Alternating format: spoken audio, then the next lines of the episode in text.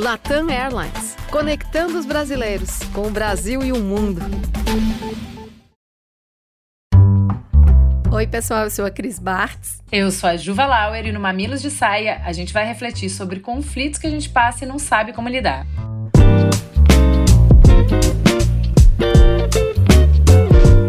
Aquelas conversas difíceis que cruzam o nosso caminho, complicam a vida e a gente fica tentando fugir? É saia justa com amigas, com filhas, com sócios, com chefes, com crushes.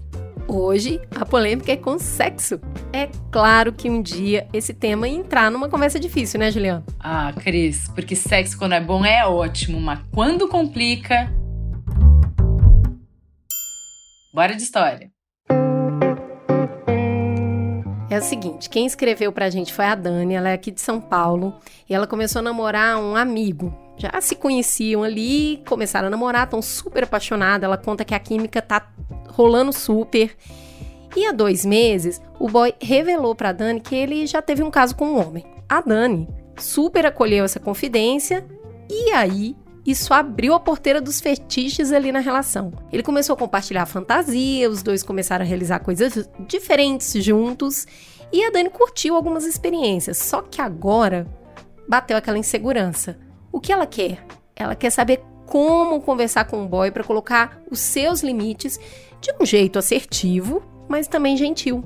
Dá para fazer? Ó, primeira coisa, parabéns, hein, Dani? Hoje em dia o que mais tem é gente fazendo ghosting. As pessoas preferem sumir do que falar o que estão sentindo.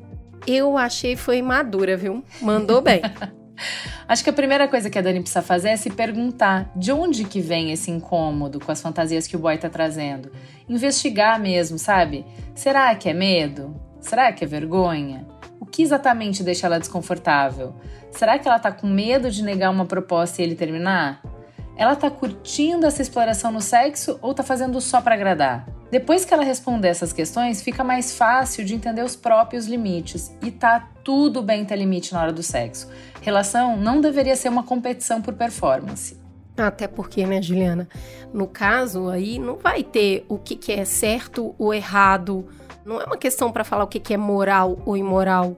É uma questão sobre gosto sobre desejo. E aí, cada um tem o seu mesmo. Tá bom. A Dani já tá com o manual de si na mão. Como é que ela conversa com o parceiro? Ah, aí não tem outra opção, né? Tem que ir de peito aberto com as respostas que ela encontrou, inclusive as que ela pode nem ter encontrado. Ó, isso aqui eu acho estranho, mas nem sei porquê. E aí, compartilhar com o namorado essas vulnerabilidades que ela acabou de descobrir que ela tem. É o que a gente sempre fala, vai de peito aberto. Compartilha aí esse manual de si. Ai, com certeza isso não é uma conversa fácil, dá medo mesmo. O que todo mundo, eu, você, todo mundo, a Dani, quer é ser amado, é ser aceito. E aí a gente fica com receio de decepcionar, a pessoa achar o quê? Que você é puritana, travada, medrosa, chata, sem graça talvez. E se a gente for parar para pensar, o namorado da Dani também pode ter tido esse mesmo receio de ser julgado quando ele foi lá compartilhar que ele já teve um caso com um homem.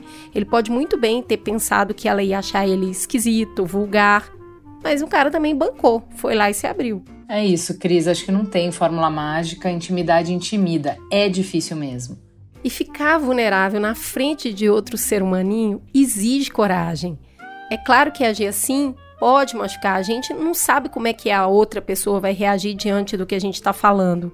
Mesmo sem intenção, ela pode acabar deixando a gente magoado. Mas são essas conversas que também vão aprofundar a relação, a conexão entre eles. E a Dani sabe bem disso, porque a confiança que o namorado teve nela só aproximou os dois. Querer se abrir com ele já é um passo enorme na relação. Dani, confia e vai. E a gente espera que isso seja delicioso. Um beijo e até o próximo Mamilos de Saia.